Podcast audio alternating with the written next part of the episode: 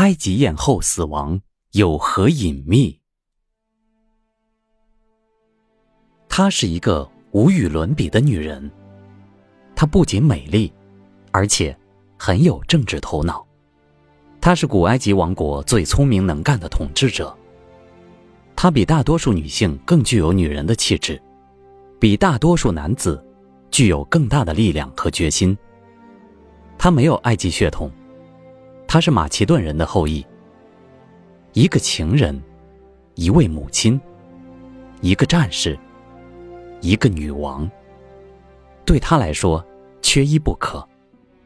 她是大地上的凡人，又好像是按照上天的节奏而活跃于人世的。她懂得如何利用自己的美艳和智慧，实现远大的政治目标，保全埃及的独立，重现亚历山大大帝的辉煌。他就是埃及艳后。克里奥帕特拉。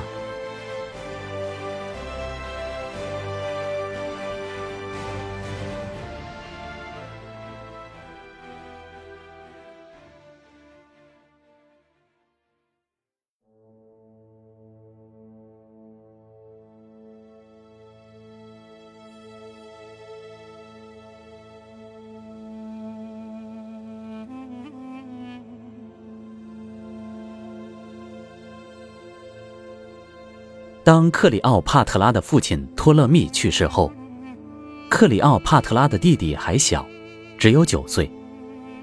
克里奥帕特拉实际上也就十几岁。在这种情形之下，他们两个人在罗马人的庇护下共同登上了王位，两人还结婚了。据说那是古埃及的传统，两个人结婚之后共同执政。真正的法老是克里奥帕特拉的弟弟。但是，当时他只有九岁，能有能力统治吗？尽管两个人已经结婚了，实际上早已成了政敌，都想要这个政权。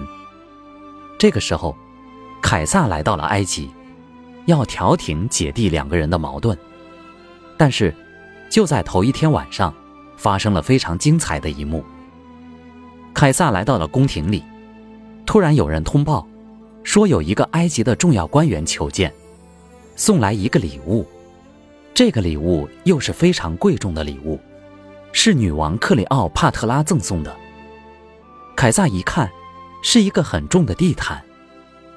打开一看，站起来一个非常漂亮的女人，这就是克里奥帕特拉。他用这种办法赶在他的弟弟之前见到了凯撒，于是。凯撒就成了他政治上的合作伙伴。后来，克里奥帕特拉就除掉了弟弟，巩固了自己的政权，而他也成了凯撒的情人。后来，凯撒回到罗马，在这期间，克里奥帕特拉也来到了罗马，受到了很高的待遇。但是这些待遇也引起了罗马人的不满，他们认为这样下去，凯撒有可能。把克里奥帕特拉看得比罗马的统治更为重要。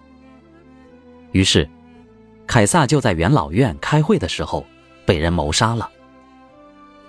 凯撒死后，克里奥帕特拉连夜返回了埃及。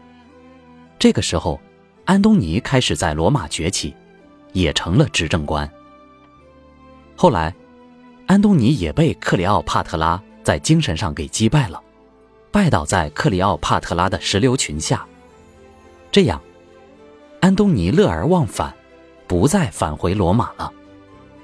于是，乌大维开始执政。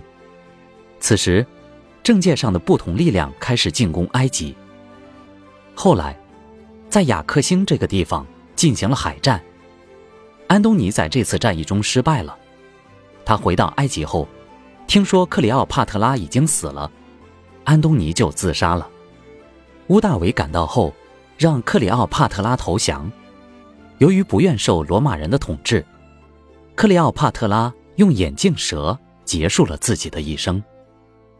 埃及艳后去世后，一个拥有三千七百年历史的古埃及文明就此宣告结束。从此，埃及这个神秘的国度纳入了罗马人的版图。法老失去了王位，古老的神庙陷入了一片死寂。一个曾经辉煌的古埃及文明，从此被彻底掩埋在滚滚的黄沙之中。但是，埃及艳后的死因后来却产生了严重的争议。在历史上，埃及艳后用毒蛇自杀的故事，全部来自于希腊传记作家普鲁塔克的叙述。尽管这是一个让许多后人洒泪的悲情故事，但它的真实性，如今得到了法理学家和犯罪专家的广泛质疑。第一个疑点是，埃及艳后克里奥帕特拉用毒蛇自杀的叙述，最早见于公元一世纪希腊哲学家普鲁塔克的名人传记中。可问题是。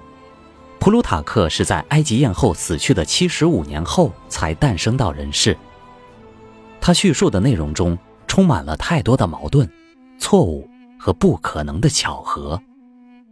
埃及艳后之死的第二大疑点是，克利奥帕特拉在自杀前曾向乌大维送出一封自杀信。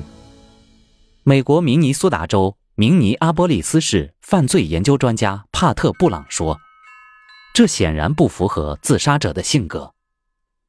一个决心自杀的人，绝不会事先向某人送出一份示警性的遗书，好让他跑来拯救自己。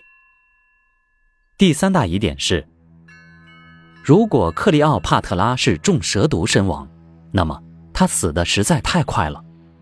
据史料记载，克利奥帕特拉用于自杀的是一条埃及眼镜蛇，在实验数据中。被眼镜蛇咬中的最快的死亡也要两小时之后。尽管医学史也记载着一些中了眼镜蛇毒后二十分钟内就死亡的事件，可乌大维的卫兵接到命令冲到埃及艳后住所时，距埃及艳后遣人送信仅相隔几分钟的时间。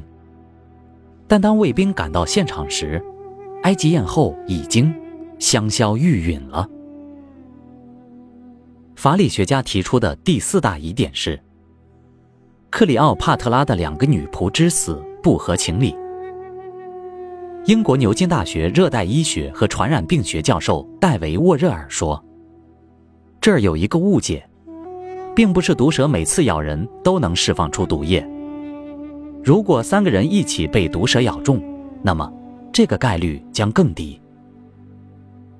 众多证据都显示。”埃及艳后之死十分可疑，她很可能是死于一场精心策划的政治谋杀。历史事实显示，最有嫌疑的正是后来成为奥古斯都大帝的乌大维。一个历史事实佐证了法理学家对乌大维的怀疑：他后来又杀死了克里奥帕特拉和凯撒的私生子凯撒利昂。乌大维具有谋杀的动机。